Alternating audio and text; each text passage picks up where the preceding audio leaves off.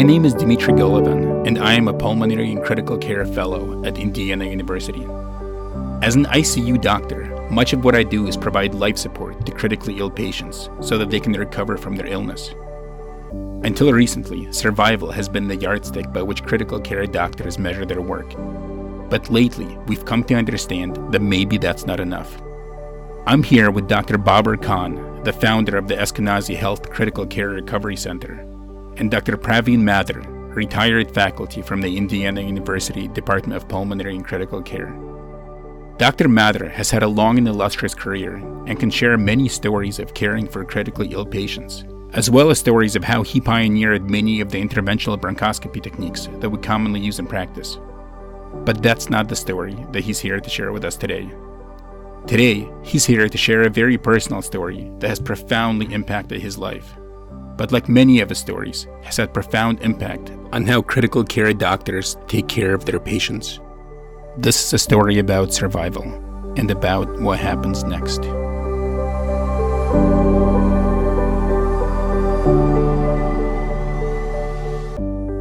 I was on my way back from Italy, and um, in in the plane, I felt uh, shaky and warm and sweaty, and kept asking the air hostess to turn the temperature on uh, to be higher.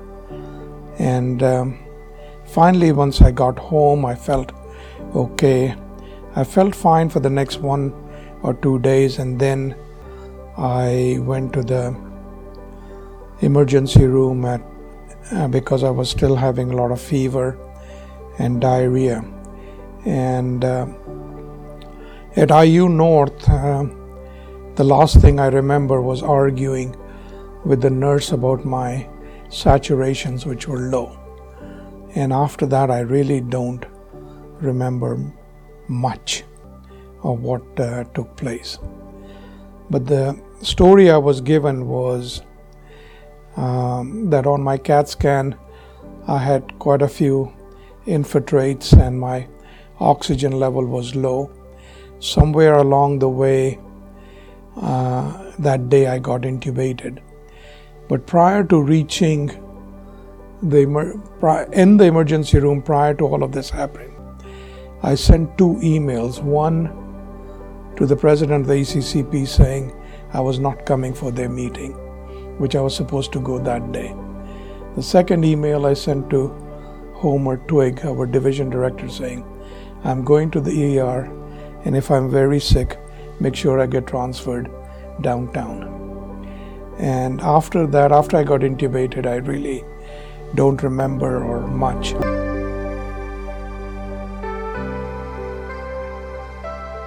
At this point, Dr. Khan had been a fellow at Indiana University for several years and developed a close professional and personal relationship with Dr. Mathur. He remembers his day well. I was um, I was in the middle of my fellowship when Dr. Mathur was admitted to the hospital. Prior to that, I can say that um, Dr. Mathur taught me how to perform bronchoscopies. My first bronch was uh, performed with Dr. Mathur, and I was told how to hold the bronchoscope correctly and do the procedures. Uh, on top of that, uh, majority of my rotations, I had Dr. Mathur as my attending. So, so the initial foundation of my pulmonary critical care career and all the basic knowledge uh, in pulmonary critical care medicine I, I learned from Dr. Mathur. And that was not all through work, but there was a lot of personal time involved with that. So I had a very deep uh, personal relationship with Dr. Mathur too, with a lot of respect for him, not only as a faculty, but also as a person who you can look up to. It was interesting, I have not spoken to anyone, actually not even to Dr. Mathur about it, that when I heard about him getting admitted to IU and in a condition that he was in, uh, being in the same field and knowing what the outcomes could be, it was it was extremely tough to deal with that news. I actually sat down and I did not have anybody next to me, so I picked up my phone and I called my wife, and I talked to her about this just to to get my bearings right at that time. Um, so yeah, it it hit me hard. Um, I was very much concerned about the recovery process, and actually, at that time, before the recovery process, I was concerned about the survival. And the other thing that we, we never take into consideration as physicians is we think that we are invincible as physicians, while especially when we take care of people in the ICU. So having someone so close to us get admitted to the ICU and going through the same process um, um, opened the eyes to something that I have never thought about before that. Now, even within the ICU, there is a range of illness, and all doctors know what it means when they're told of a sick patient in the unit. Dr. Mathur became that patient. At IU, I was found to have uh, ARDS and on a vent, them having difficulty ventilating me, and uh, I was then paralyzed. I also had a bronchoscopy done and was found to have high eosinophils, and so I was put on high dose steroids. Somewhere along the line, um, kidneys got affected by either contrast or the illness, and therefore I was on uh, dial CVVH and that dialysis till the kidneys finally uh, recovered. Uh, somewhere along the way, there was a large retroperitoneal bleed, which I was told required about 15 or 20 units of blood. Subsequently, after all of that settled down, I had a tracheostomy done, and then um, essentially uh, was transferred to an LTAC where I basically was there for about less than a week and was transferred back because I had more evidence of sepsis. Once I was back at University Hospital, they attempted to uh, uh, put a needle in this large hematoma in the belly and were really not successful in draining that. And then eventually the urologist went in with the Da Vinci and removed most of the blood clot. And uh, also at the same time, the general surgeons removed the gallbladder. After that, things sort of basically somewhat improved. So once uh, the retroperitoneal bleed was fixed and uh, uh, the gallbladder was removed, things improved. There was no more fevers, but I went through all the complications of usual ICU care, such as uh, urinary tract infection, uh, C. diff, uh, all those normal ICU things that happen. Dr. Mathur was fortunate to survive this, but the medical details of his illness are all things that are deeply familiar to us as critical care doctors. What made Dr. Mathur's case special is that it opened their eyes to the impact that the critical illness has on the patient and family to see someone who was one of the sharpest faculty we have in, um, in our pulmonary critical care department had to struggle in responding to simple things um, again puts this back that uh, that that there are certain things that we don't think about and that can still happen to us. I was able to see uh, his recovery um, from a different perspective compared to his own um, personal experience. I was um, able to also notice his family involvement, the involvement of his wife, and, and especially the involvement of his daughter. How much family involvement is required in the recovery process of the patient, and how much they have to give up from their uh, their own lives, a chunk of their lives, in order to help the ICU survivor uh, recover. Uh, and, and, I would let Dr. Um, Mathur obviously comment to that. But seeing his daughter, um, who was not in Indiana at that time and had to stay here to navigate the complex healthcare system and the transitions of care that would happen once uh, a patient gets discharged from the ICU. And again, Dr. Mathur being um, being in a unique situation that having himself a physician and an educated family, it still took a lot of effort from everyone to go through this complex, multidisciplinary recovery, talking to different specialties and bringing them together so they can work on the common goal of having the ICU survivor get back to their normal functioning. The amount of effort taken by them and the patient uh, was just um, just unbelievable. Dr. Mathur provides some details. My wife uh, was uh, there basically every day, and uh, when she when I was in the ICU, she basically slept there, and in the daytime went home. Uh, when I was in the ICU, uh, it was in the rehab center. She was there most of the daytime and on the weekends basically behaved as the physical therapist and occupational therapist, making me making me do all the work that the physical therapist and occupational therapist had done that week. My daughter had moved. She was living in Cincinnati. She was working for General Electric because at that time her job was calling uh, China and calling India for um, uh, General Electric's uh, engine parts. She was here through at least two or three months. She navigated a lot of the insurance issues and all other uh, business things that needed to be worked uh, out. My son at that time was a dermatology resident, so a lot of the medical issues um, basically he uh, was uh, discussing with the, whoever was the attending physician. Uh, but he all both of them, both of my kids were also letting the rest of the family know what was going on because we had a we have a very huge family. When I was in the PCU, my goal was essentially one day to come back and round on the PCU team. Now, at this point, Dr. Mathur was lucky to be alive. His family had already put their own lives on hold for months to support him through his illness. But eventually, his sepsis cleared, his ARDS resolved, and the bleeding had stopped. He moved out of the ICU. By all accounts, he was doing better than anyone could expect, but no one could have prepared him for the aftermath. When I came to it, I realized that I could not move my arms or legs against gravity uh, at all, and which was re- which was really a complication of uh, critical care myopathy and and neuropathy, uh, which was because of the steroids and uh, uh and the, um, paralytic agent.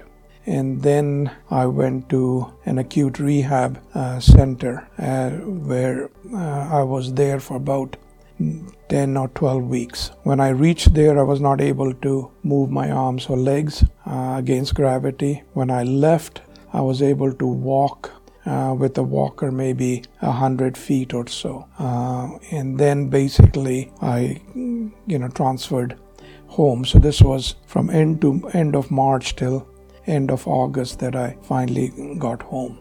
Before all of this happened, we at least I just gave a lip service to physical therapy and occupational therapy. But having gone through an acute rehab, having to do three hours of therapy every day, uh, five days a week, which was the minimum requirement to be in an acute rehab, how hard the physical therapist and the occupational therapist worked with you was truly amazing, which, which I had really never realized because I would just, before that, I would just see them in the room. Yeah, they're working but with the patient, but never realized actually what they're doing.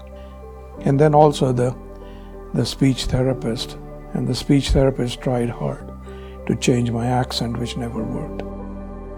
From home, I went for outpatient rehab uh, three times a week uh, for a period of about nine to ten months, basically graduating from a walker uh, to a cane to be then able to walk on a flat surface and then walk on uneven surfaces. And then eventually uh, started gradually coming back to work, which was starting like two days a week of purely outpatient clinics. How long did it take you to get back to work? Uh, about a year, maybe 14, 15 months. And then talking with the exercise person there to just strengthen uh, muscles and improve my endurance. And that part took about a year before I really felt that I was back to more or less normal. So from the start to the end was almost two and a half years. Praveen Mathur's life changed, but his illness changed more than his life. Learning from Dr. Mathur's experience, what we have done in the ICUs is that we have implemented the ABCD bundle, which includes awakening and breathing, choice of sedation, delirium assessment, and early mobility, because that is one of the things that has shown to improve physical outcomes in patients who, who may get physical therapy started early in the intensive care unit. When Dr. Mathur was admitted to the ICU, I was involved in studies to reduce delirium and to reduce sedation. What I never was putting much focus on how the patients, after they survived the ICU, after delirium in the hospital, how it affects them once they get discharged from the hospital, or, or overall, how an ICU survivor would go through the long recovery process, in which stay in the ICU is a very small portion, if I were to say probably like 5% of the overall recovery process. Until then, I also thought of critical illness as having an acute resuscitation phase, followed by a recovery phase that would tend to last a few days, after which time the patient would be transferred out of the ICU and their critical illness would end. In reality, the entire critical illness turns out to be the opening salvo, the first phase of a much longer battle that's more akin to chronic disease like diabetes or dementia than to the acute phase of septic shock so familiar to providers. So that was one of the things um, that we were thinking about that we should start a recovery process for ICU survivors once they come out of the ICU.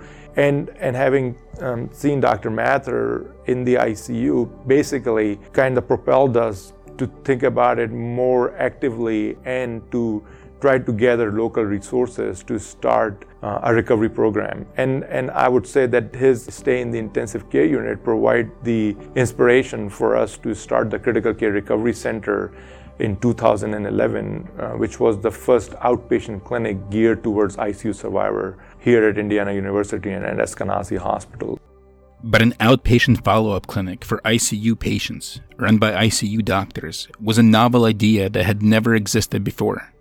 There was no script for what needs to be done, no data for outcome measures, no model for billing or staffing. Until Babar Khan, there was not even an ICU doctor willing to come out of the fast paced, adrenaline filled wards of the intensive care unit, where split second decisions result in immediate feedback and enter into the slow paced world of managing chronic illness. But who better to navigate patients through the complexity of post intensive care syndrome a condition so prevalent and so under recognized that it would not even have a name until a year after Dr. Mathur became ill. Then an intensive care doctor with a front row seat to its devastation. In order to run a clinic that would provide um, services on such a broader level, you need, you need a lot of personnel and space. And that means support from the health system. We were fortunate to have good relationship with the hospital administration administrators and hospital leadership who who bought into the program and provide us the initial resources to start the clinic. The other thing that helped is we have a very active geriatrics division at Indiana University School of Medicine, and I was able to house the Critical Care Recovery Center within the Healthy Aging Brain Center at Eskenazi Health and utilize their nurses, social workers, and their psychometricians who were experienced in dealing with the complexity associated with dementia and late life uh, elderly patients. Uh, so I was I was able to use that resource and develop the clinic on the similar lines that some of these um, dementia and uh, geriatric clinics have been set up in the past. When they come to the Critical Care Recovery Center on their first visit, they get assessed uh, with a standardized battery focusing on cognition, physical function, and psychological outcomes, including anxiety, depression, post traumatic stress disorder. Also, medication reconciliation through a critical care pharmacist, and um, and streamlining the appointments that the ICU survivor has to go through after discharge. Um, once this initial assessment has taken place, the ICU survivor comes back to the clinic at the Critical Care Recovery Center two weeks after the initial appointment, in which we go over the results of all these tests, in where the patient and their caregivers sit down with the critical care recovery team, and we would come up with a personalized recovery process which involves home exercises, aggressive PT OT follow up, um, cognitive exercises, cognitive behavioral therapy, depression management, and medication reconciliation with active deprescribing of psychotropic so that there will be no adverse consequences of those drugs, and transitions of care support. So, that is one aspect of the Critical Care Recovery Center. Um, now, learning from the Critical Care Recovery Center in the last few years, and again with input from Dr. Mathur, we have expanded the Critical Care Recovery Center to the community in the form of a mobile critical care recovery program where the care coordinator, who's a nurse, instead of helping the patients only when they come to the out- outpatient critical care recovery center, the nurse is going to the homes of the patients and doing these assessments at home and providing the recovery with the support of an interdisciplinary panel at the homes of the patient. And we have started the recovery process without the physical need of an ICU survivor to come to the clinic. The third thing that is under the works now is, is try to provide some sort of tele physical recovery at homes of the patients, setting up computers and provide them with an exercise coach through FaceTime or through a camera that can help them do exercises um, after their discharge from the rehabilitation places as well as their discharge from the ICU at least three times a week, one to two hours um, on, on, those exercise sessions. So that is also one of the programs that we have just started. Um, on top of that, uh, some of the other things, including ICU diaries and uh, and bringing the ICU survivor back to the ICU so they can provide feedback to the nurses and the other uh, personnel in the intensive care unit, have also been started at some of our local ICUs. This would not have been possible without the feedback and input um, uh, from Dr. Mathur and it is unfortunate that he had to go through that experience. But um, but somehow that has helped us building these programs and provide better recovery services for the other patients who are getting admitted to the ICUs on a daily basis. Dr. Mathur, Dr. Khan, thank you so much for sharing your story. I learned a lot from this, and I hope the same for the clinicians, patients, and family members listening to this podcast.